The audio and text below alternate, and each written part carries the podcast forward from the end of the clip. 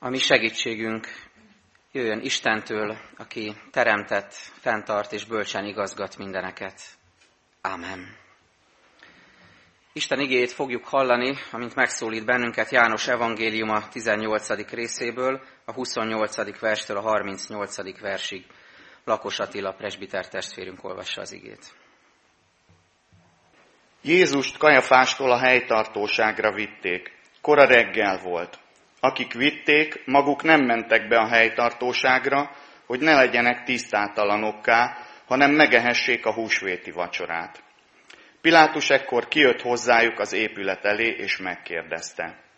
Milyen vádat emeltek ez ellen az ember ellen? Ezt válaszolták. Ha ez nem volna gonosztevő, nem adtuk volna át neked. Pilátus erre ezt mondta nekik. Vegyétek át ti, és ítéljétek el a ti törvényetek szerint. A zsidók így feleltek. Nekünk, se, nekünk senkit sincs jogunk megölni. Így kellett beteljesednie Jézus szavának, amelyet akkor mondott, amikor jelezte, milyen halállal kell meghalnia. Pilátus azután ismét bement a helytartóságra, behívatta Jézust, és megkérdezte tőle. Te vagy a zsidók királya? Jézus viszont ezt kérdezte tőle. Magadtól mondod-e ezt, vagy mások mondták neked rólam? Pilátus erre így szólt. Hát zsidó vagyok én? A te néped és a főpapok adtak át nekem téged, mit tettél? Jézus így felelt.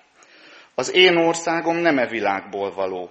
Ha ebből a világból való volna az én országom, az én szolgáim harcolnának, hogy ne szolgáltassanak ki a zsidóknak.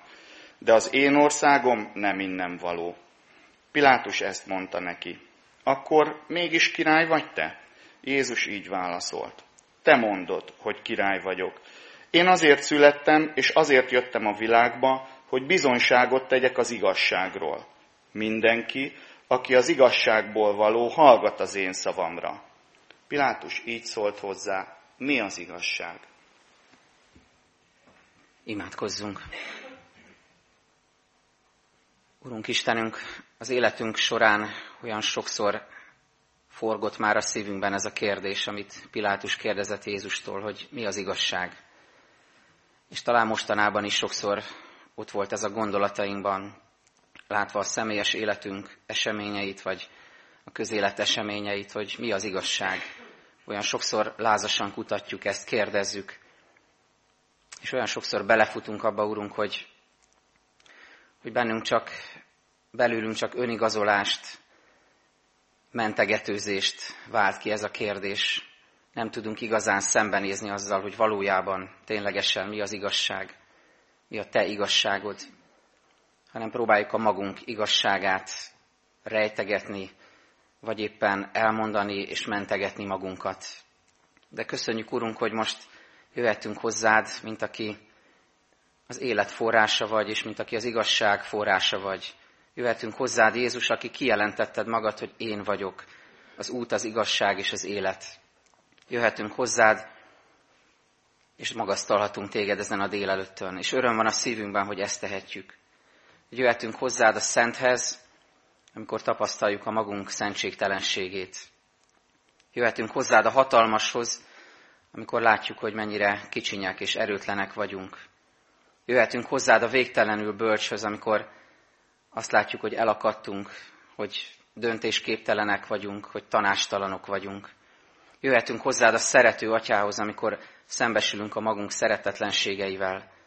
Jöhetünk hozzád az önzetlenhez, az ajándékozó úrhoz, aki szüntelenül adsz, elárasztatsz áldásaiddal bennünket, akkor, amikor tapasztaljuk a magunk önzését, irítségét, szűk markúságát, szűk szívűségét. Köszönjük, Urunk, hogy benned találhatjuk most meg a választ a kérdéseinkre, és nálad nyugodhatunk meg, és testvéri közösségben is lehetünk egymással. Kérünk, emelt fel szívünket, és enged, hogy személyessé váljon számunkra az az ige, amit ma készítettél nekünk. Erősíts meg, Urunk, a veled való közösségben, és hirdes nekünk a Te igazságodat. Ámen. Szeretett testvérek, fennállva hallgassátok meg azt az igét, melynek alapján Isten üzenetét szeretném közöttetek hirdetni. Megvan írva Máté evangéliuma 5. részének 6. versében, a soron következő boldog mondásban.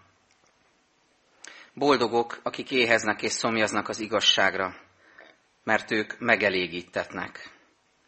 Ez Istenünk szava, foglaljunk helyet.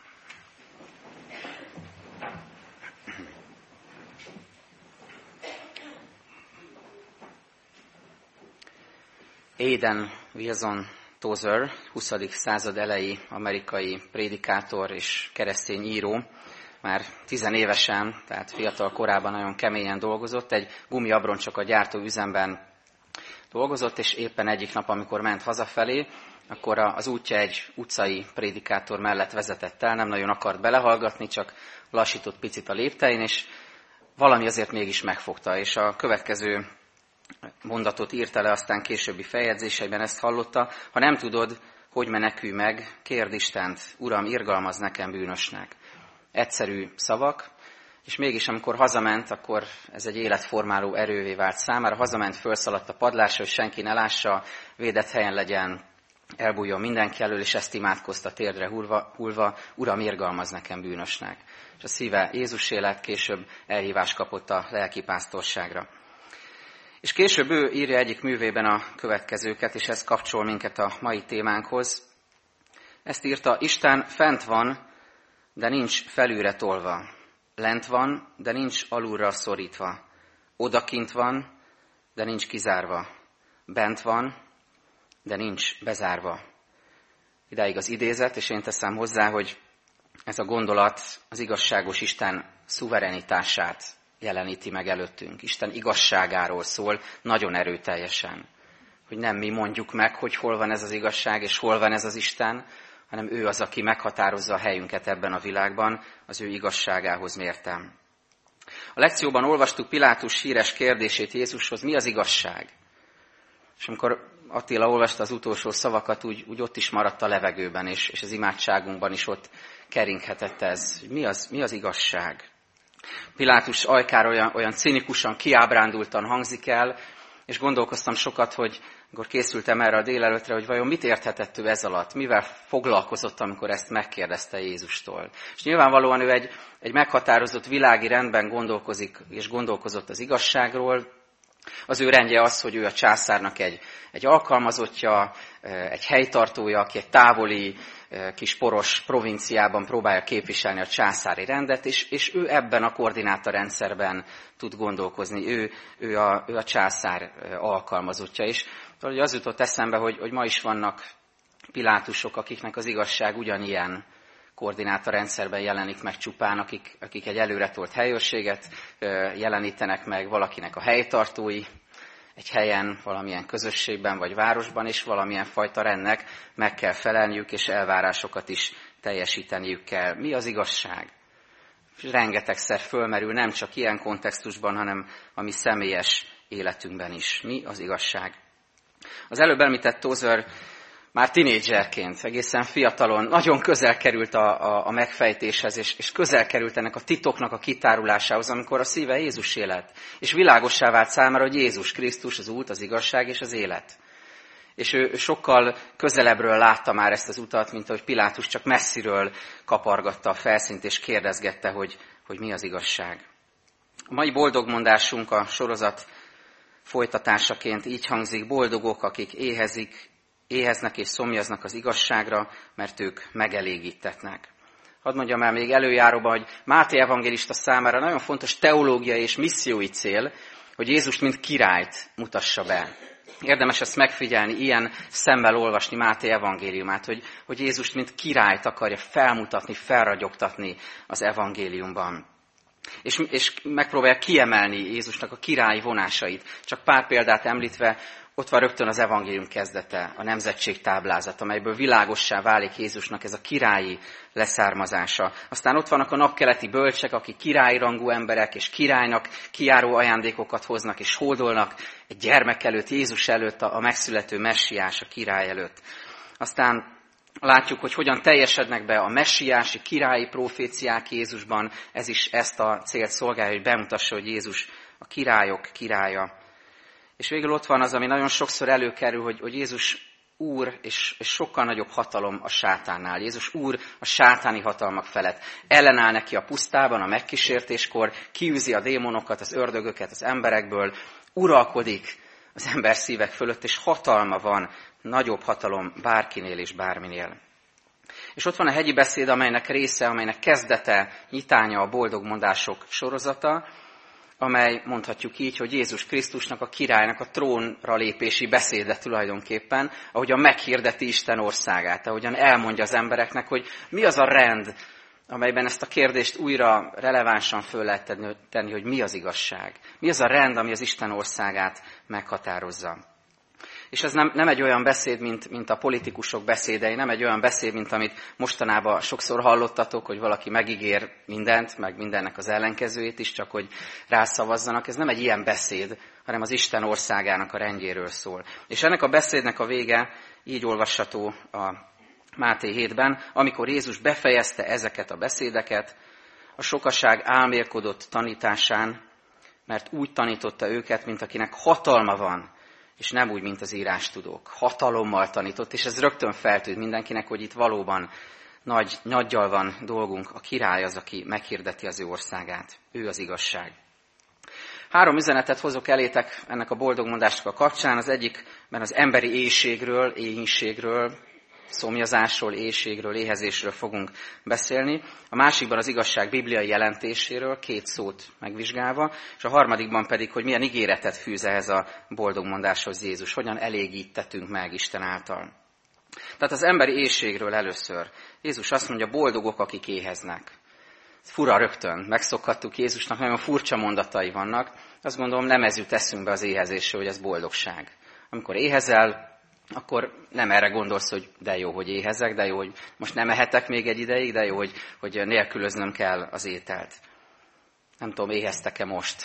Tehát 8 órás Isten tiszteleten is kérdeztem ezt, ott többen voltak szerintem, akiknek korgott a gyomra Isten tisztelet közben. Lehet, hogy nektek több időtök volt megreggelizni, és így indultatok el, de biztos volt már veletek, hogy, hogy átéltetek éhezést kamaszokkal, amikor találkozom, akár hittanórán, konfiórán, ifén, akkor nincs, tulajdonképpen nincs olyan péntek, vagy nincs olyan napszak, nincs olyan nap az, az évben, amikor ne lennének éhesek, és ne kérnének mindig valami rákcsálni valót.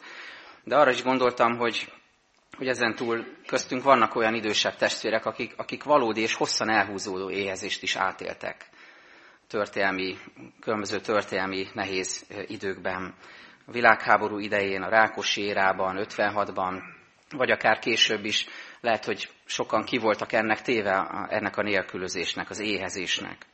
Hát Jézus az egyik legősibb, legmélyebb hajtóerőt, motivációt érinti, és, és fogalmazza meg ebben a boldogmondásban az éjséget. Nem véletlen, hogy az első kísértés is erről szól a pusztában, amikor oda megy az ördög Jézushoz, akkor rögtön ezzel kezdi, hogy, hogy változtasd a köveket kenyerekké. A legalapvetőbb, legelemibb szükséglet az, amire rávilágít, és, és ezzel kapcsolatban kell Jézusnak az igével és a lélekkel megvédenie saját magát, a lelkét.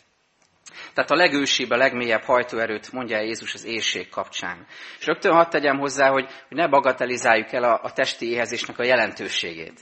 Mert azt látjuk, hogy Jézus számára fontos a test. Gondoskodik az ember szükségleteiről. Azt mondja, imádkozhatod ezt naponként, és hagyatkozhatsz az Úrra, hogy, hogy ami mindennapi kenyerünket ad meg nekünk naponként. Vagy amikor ott volt több ezer ember, akkor Jézus nem csak prédikált nekik, hanem megszaporította a kenyeret, és, és jól lakatta őket.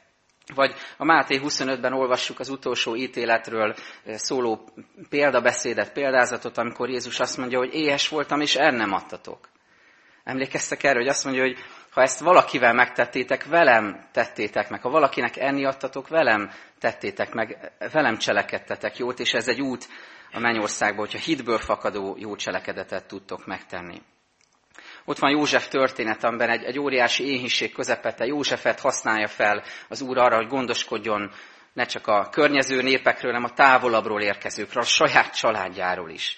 Nagyon élesen megjelenik az éjség, a nélkülözés. Olvastam, hogy Krisztus előtt 436-ban Rómában volt egy óriási éhínség, annyira küzdöttek, küzdöttek, nyomorogtak az emberek, hogy több ezren voltak, akik több ezren inkább a, teverébe ugrottak bele, hogy megfulladjanak, mint hogy éhen haltak volna. Inkább ezt a fajta halálnemet választották, mert annyira gyötrelmesnek tűnt számukra, hogy szép lassan felemésztődjenek az éjségben, inkább gyorsan véget vetettek az életüknek. Vagy hallottunk nyilván sokan az 1932-33-as nagy ukrajnai éhénységről, amit mesterséges úton idézett elő a kommunista hatalom, kiéheztetve az embereket, és több millióan haltak meg ennek következtében. Szörnyű dolgok ezek. És most tegyük mellé kontrasztként azt a furcsa képet, hogy ott állunk egy bevásárlóközpontban, ott állunk a Tesco-ban, vagy a Lidli-ben, ott állsz a pult előtt, és nyúlnál a kedvenc jogurtodér, és méltatlankodsz, hogy azt éppen nem lehet kapni. Értjük a kettő közötti különbséget, valami hiány megmutatkozik a mi szintünkön, a mi életünkben, és felháborodunk, hogy ez nincs, meg ez nincs, meg ez nincs, és közben pedig volt, aki nagyon komolyan a saját bőrén halálig tapasztalta meg azt, hogy mit jelent éhezni. Az éjség tehát egy, egy alapvető és mindannyiunkat meghatározó hajtóerő, és hogyha ha ez, ez nem, nincs betöltve, akkor annak halál a vége. De van lelki, spirituális éjség is. Minden ember, mert így vagyunk teremtve, aki éppen nem, még nem hívő ember, még nem követi Jézust, az is, nincs kivétel. Tehát minden ember vágyik valami lelki betöltekezése, valami többre, valami spirituálisra, valami kapcsolatra a transzcendenssel, a feljebb valóval. Vágyunk a boldogságra, a beteljesülésre. Csak éppen az a probléma, hogy a világ nem tudja megadni azt, amit Isten meg tud adni. Meg tud adni olyasmiket a világ, amivel ideig óráig oltod a lelki éjségedet, de semmiképpen sem azzal, ami igazán tápláló lehetne.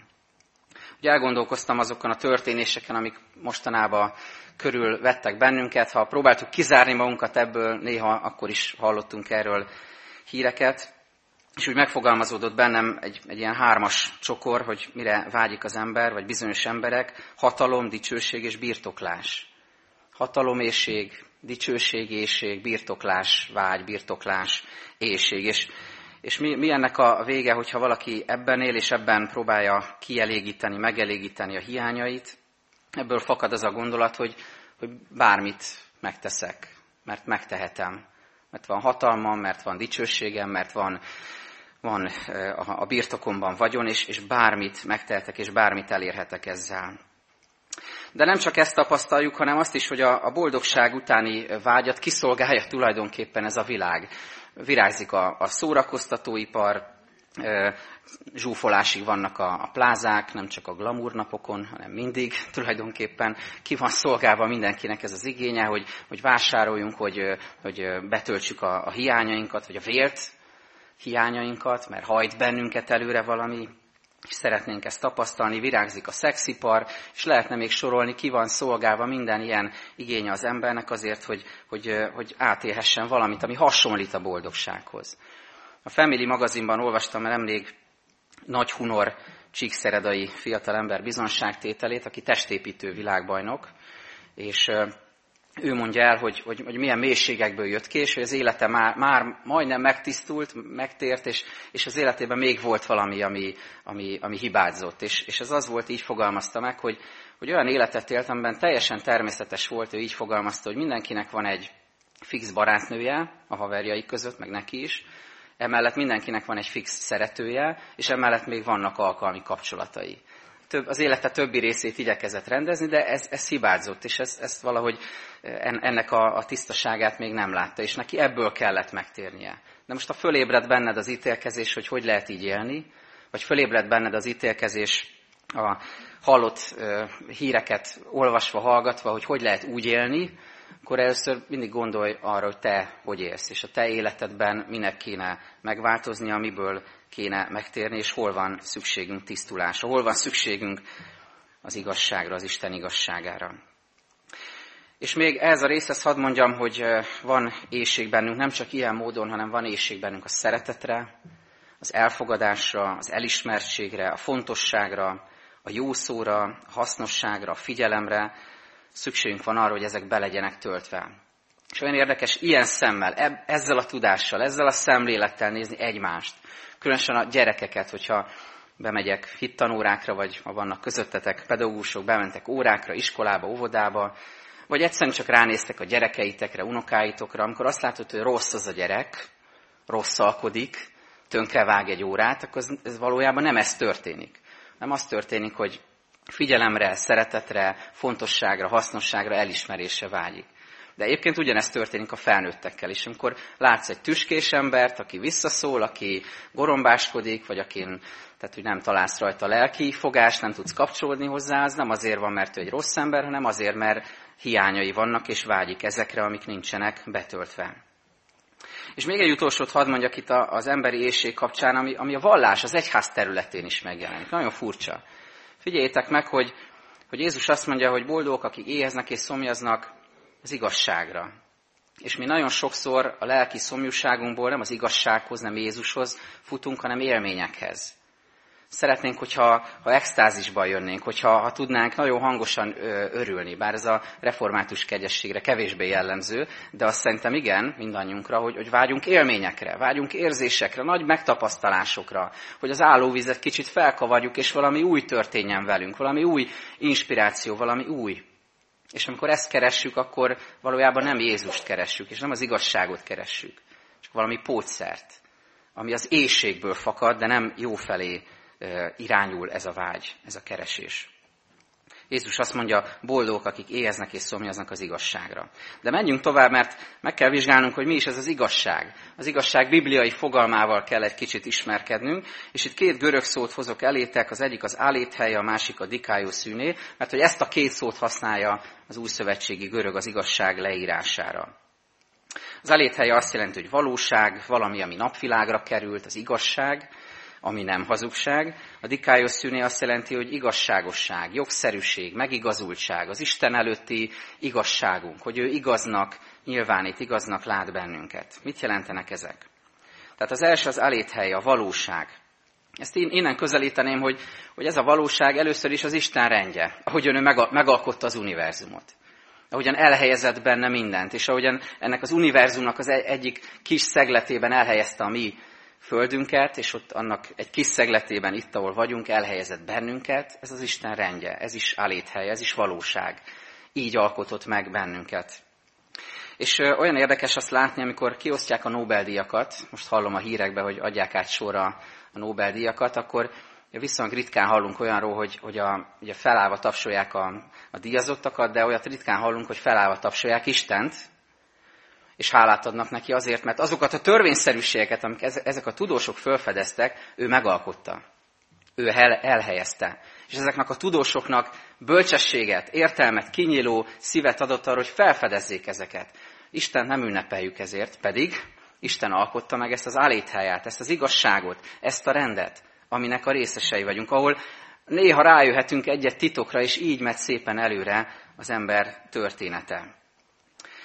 De nem csak ezt jelenti az helye, hanem azt is, hogy ugyanennek a fizikai valóságnak, a szemünkkel látható valóságnak van egy lelki lenyomata. És ez is valóság. Ezt is úgy hívja a Szentírás, hogy igazság. Ez az Isten országának a valósága, törvénye, igazsága. És ennek van egy személyes vetülete a te életedben, az én életemben, hogy ami eddig sötétségben volt, ami eddig hazugság volt, ami eddig lepleztünk, az napvilágra jöhet. Ez is az áléthely, amikor ki tudsz mondani valami igazságot, ami lehet, hogy fájdalmas, de felszabadító. Mert Jézus azt mondja a János 8-ban, megismeritek az igazságot, és az igazság megszabadít titeket. Nem kell nagyon magyarázom, láttátok az elmúlt hetekben, hogy mennyire nyomorúságos, amikor valaki mentegetni próbálja magát a, a nyilvánosság előtt, olyannal kapcsolatban, ami nyilvánvaló mindenki számára most már amikor nem tudja azt mondani, hogy igen, ez történt az életemben, és szánom, és, és bocsánatot kérek az Úrtól és emberektől, hanem megpróbálja mentegetni magát. Azt mondja Jézus, hogy az igazság megszabadít. Hogyha van ilyen az életünkben, akkor érdemes így jönni az Úr elé, akár ezen a délelőttön, és majd az imacsöndünkben is, hogy ő hozza napvilágra, tegye aléthelyává, igazságá azt, amit eddig lepleztünk, amit nem tudtunk megvallani és tisztítsa ezáltal az életünket, a szívünket. És ennek a kettőnek az egysége, tehát a fizikai valóság és a lelki valóságnak az egysége az, amit Jézus így fejez ki a mi atyánkban, hogy, hogy legyen meg a te akaratod, amint a mennyben, úgy a földön is. Mindennek megvan a, a lenyomata itt a földön, amit Isten eltervez. Jézus azt mondja, én vagyok az igazi szőlőtő, én vagyok az igazi világosság. Az igazi mennyei kenyér, az igazi élet, bennem van az igazi kegyesség. Zsidókhoz írt levélben olvassuk a, a templom és a sátor kapcsán, hogy, hogy ezek csak az igazinak, a mennyeinek, az eleve eltervezetnek a képmásai, az igazinak a képmásai. Erre az igazira vágyunk mi. Ez a valóság, az igazság, az állíthelye. De abban az igében, amit ma tanulmányozunk, a másik kifejezést használja az írás, a dikájos szűnét. És azt így fordítottuk, ahogy mondtam, igazságosság, megigazulás, igaznak nyilvánítás. Értelmezve így lehetne fordítani, hogy boldogok azok, akik éheznek és szomjaznak arra, hogy Isten igaz embernek fogadja el őket. Hogy igazak legyünk Isten előtt. Hogy ne a bűneink által lásson bennünket, hanem Jézus által lásson minket. És ez csak az élő Istennek, az élő Istennel, Krisztussal való kapcsolatban válik világossá mindannyiunk számára. Emlékeztek az idézetre az elejéről, Tozertől? Hogy Isten nem fönt van, nem lent van, nem lehet felszorítani, leszorítani, kizárni, vagy, vagy bezárni valahova. Mit jelent ez, hogy, hogy Istent nem mi pozícionáljuk? Amikor az ember a saját igazságához ragaszkodik, akkor ő akarja Istent pozícionálni. Amikor felfedezett, hogy Istennél van az igazságosság, akkor leszel boldog, mert rájössz, hogy ő fog téged pozícionálni, elhelyezni a vele való kapcsolatban, a világban, az emberi kapcsolatokban. Nem te fogod Istennek diktálni, hogy, hogy mikor mi az igazság és embereknek, hanem Isten fogja ezt megmondani, megvilágítani mindannyiunk számára. És így jutunk el az ígérethez, mert hogy Jézus ígéretet is fűz a boldogmondáshoz. Boldogok, akik éheznek és szomjaznak az igazságra, igazságosságra, Isten kegyelmére, mert ők megelégítetnek. Kicsit ismétlésként, visszapillantásként nézzük meg, hogy hogyan épültek fel eddig a boldogmondások. Úgy kezdtük, hogy boldog a lelki szegények, mert tövék a mennyek országa. Onnan jövünk, hogy, hogy megüresítjük magunkat, és elismerjük, hogy Istenre van szükségünk. Aztán azt mondta Jézus, hogy boldogok a sírók, gyászolók, akik tudnak a bűneik felett is sírni. Innen jövünk, hogy tapasztaljuk lelki szegénységünket, megvalljuk bűneinket. Aztán azt mondta, hogy boldogok a szelídek, mert ők öröklik a földet. Elhagyom büszkeségemet, és, és, és arroganciámat, és erőszakosságomat, és, és ezzel a szelíd lelkűséggel, Krisztusi szelídséggel és szeretettel próbálom élni az életemet. Ebből az irányból jövünk. Az önzésből, a büszkeségből, arroganciából és erőszakból. És most azt halljuk, hogy boldogok, akik éheznek és szomjaznak az igazságra, a Krisztusra, a vele való kapcsolatra. Olyan ez, mintha kijönnénk egy, egy szűk, sötét barlangból. Az előbb említett fogalmaknak, az önzésnek, büszkeségnek, arroganciának, erőszaknak, a szűk és sötét barlangjából, börtönéből, pincéből, és kilépnénk a, a napvilágra, és föllélegeznénk a tiszta levegőn, és fölnéznénk az égre, a napra, és, és azt mondanánk, hogy igen, Uram, erre a tisztaságra, világosságra, és, és a te szavadra, a te igédnek a tisztaságára van szükségem. Felfele nézek, felélegzem, és elkezdek még jobban vágyakozni felé. Mert hogy Isten igazsága, igazságossága csak így ajándékként fogadható el.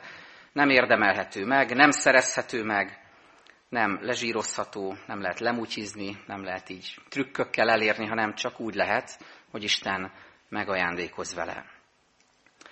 Isten igazságossága, és szeretném még ezt megosztani veletek, két vonatkozásban is fontos számunkra. Az egyiket már részben említettem, ez a megváltás, a másik a megszentelődés. A megváltásban azt jelenti a, az igazságosság és az erre való szomjazás, hogy, hogy Jézusban az Atya ránk néz, és nem a bűneinket látja. Ez most olyan nagyon dogmatikusan hangzik, de ezt próbáld meg személyesen elfogadni ma örömhírként. Hogy Jézusban az Atya, amikor most rád néz, hogy itt vagy, nem azt látja, hogy hogyan beszéltél reggel esetleg nagyon szeretetlenül és türelmetlenül a családtagjaiddal nem azt látja, hogy milyen parázna a bűnös gondolataid voltak ezen a héten. Nem azt látja, amikor rád néz, hogy hogyan voltál haragos, haragtartó, hogy hogyan szóltál vissza nagyon, nagyon bántó módon valakinek. Nem azt látja, amikor az életedre néz, hogy, hogy hogy hogyan fordulsz nagyon hiába való dolgok felé, ahelyett, hogy Istent keresnéd az éjségeddel, a szomjúságoddal. Nem ezt látja, hanem téged lát a gyermekeként, Jézus vérén keresztül igaznak lát téged. Mekkora örömhír ez. És milyen jó lenne ebben most megerősödni. Ez a megigazultság. Ez Isten igazságossága. Erre éhezhetsz és szomjazhatsz ezen a reggelen is. Ez a megtérés és megváltás megélése. Ugyanakkor ennek van egy folytatása, és az életünk nagyobb része a megszentelődés. Hogy hogyan tovább? Hogy akkor most mit kezdjek ezzel a megkapott ajándékkal, az igazságossággal? Miért kell erre még vágyni? Mózes jutott eszembe, hogy mennyi csodát látott ő a nép vezetőjeként, az egyik leghíresebb bibliai szereplőként. Látta a tíz csapást, látta, hogy Isten lépésről lépésre hogyan kényszeríti térdre a fáraót, a leghatalmasabb uralkodót. Látta a csodát, hogy ketté válik a tenger, és a nép átmehet rajta, és megmenekülhet. Látta, hogy hogyan vezeti a népet Isten lángoszlop és, és felhőoszlop formájában. Látta azt, hogy, hogy ott beszélget az Úrral a hegytetőn, és megkapja a tíz parancsolatot. Látta azt, hogy Isten nem hagyja a népét éhezni, és fűrekkel és mannával gondoskodik arról, hogy ne halljanak éhen. Látta azt, hogy, hogy a kősziklából víz fakad, és nem kell, hogy szomjan halljanak. Rengeteg csoda. És mégsem mondta azt Mózes, hogy Úram, telítődtem, elég lesz most már ennyi csoda, most már nem kell több. Nem mondja ezt, mert egy szeretett kapcsolat nem így működik. Hogyha szerelmes vagy, hogyha jó szeretett kapcsolatban élsz a házastársaddal, azzal, aki fontos számodra, akit szeretsz, akkor nem fogod azt mondani, hogy most már elég sok szép élményünk volt, most már befejezhetjük. Nem fogod ezt mondani, mert vágysz arra, hogy újra meg újra vele legyél, hogy átéld ezt a kapcsolatot, és, és ez még jobban kiteljesedjen. Vágysz rá, és az Istennel való kapcsolat is így működik. Nem mondjuk, hogy elég volt már a csodákból, Uram, hanem azt mondjuk, hogy vágyunk erre, szomjazunk a Te igazságosságodra. Vágyunk arra, ami igazán tápláló. A tékozló fiú, amikor nagyon-nagyon éhes volt, azt olvassuk, hogy vágyott arra, hogy csillapítsa az éjségét a disznóvájunál a moslékkal. De még azt se adtak neki. Amikor nagyon éhes volt, ez történt. De mi történt akkor, amikor már szinte haldoklott? Amikor már majdnem belehalt az éjségbe, akkor eszébe jutott az atyai ház.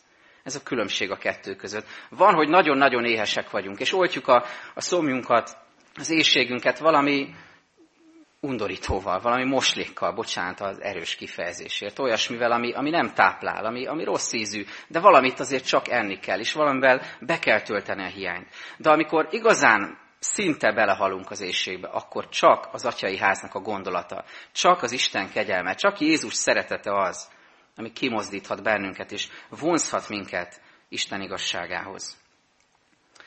A mennyei atya kész arra, hogy hogy a lelki szükségleteinket betöltse. Bármivel jöttél most, bármilyen hiányod van, bármilyen éjséget, szomjúságod, ő szeretné ezt betölteni a maga igazságával, igazságosságával. Nem csak egy-egy morzsát ad, nem csak egy-egy korty innivalót, hanem a teljességet kínálja, önmagát kínálja. Van egy furcsa ige a Jeremiás 15-ben, ahol ezt mondja Jeremiás próféta. Ha eljutott hozzám igéd, én élvezettel forgattam a számban, igéd vidámságot szerzett nekem, és szívbéli örömöt. Mint hogyha az Isten igéjét forgathatnánk a szánkban, megemészthetnénk, lenyelhetnénk, az életünk részévé válhatna, és ez megvidámítaná a szívünket, ezt mondja a próféta. Aki igazán éhes, azt nem kell biztatni arra, hogy egyán, azt nem kell körbe udvarolni, hogy légy szíves, egyél már egy kicsit. Ha igazán éhes vagy, ha igazán szomjazol és, és vágysz az Úrra, akkor jössz, és betöltek ezzel az ő igével, az ő igazságával. Hadd fejezzem be azzal, hogy egy, egy közös gyülekezeti házi feladatot bízunk egymásra, bízok rátok, hogy amikor majd az családi ebédnél, vasárnapi, szépen megterített asztalnál, akár a családod körében, akár ha magányos van, ebédelsz, akkor az úrral való közösségben, akkor a szádhoz emeled az első falatot. Mondd el ezt imádságként, bizonságként, egymás bátorításaként. Boldogok, akik éheznek és szomjaznak az igazságra, mert ők megelégítetnek. Ámen. Maradjunk csöndben egy kicsit, és vigyük az Úr elé imáinkat.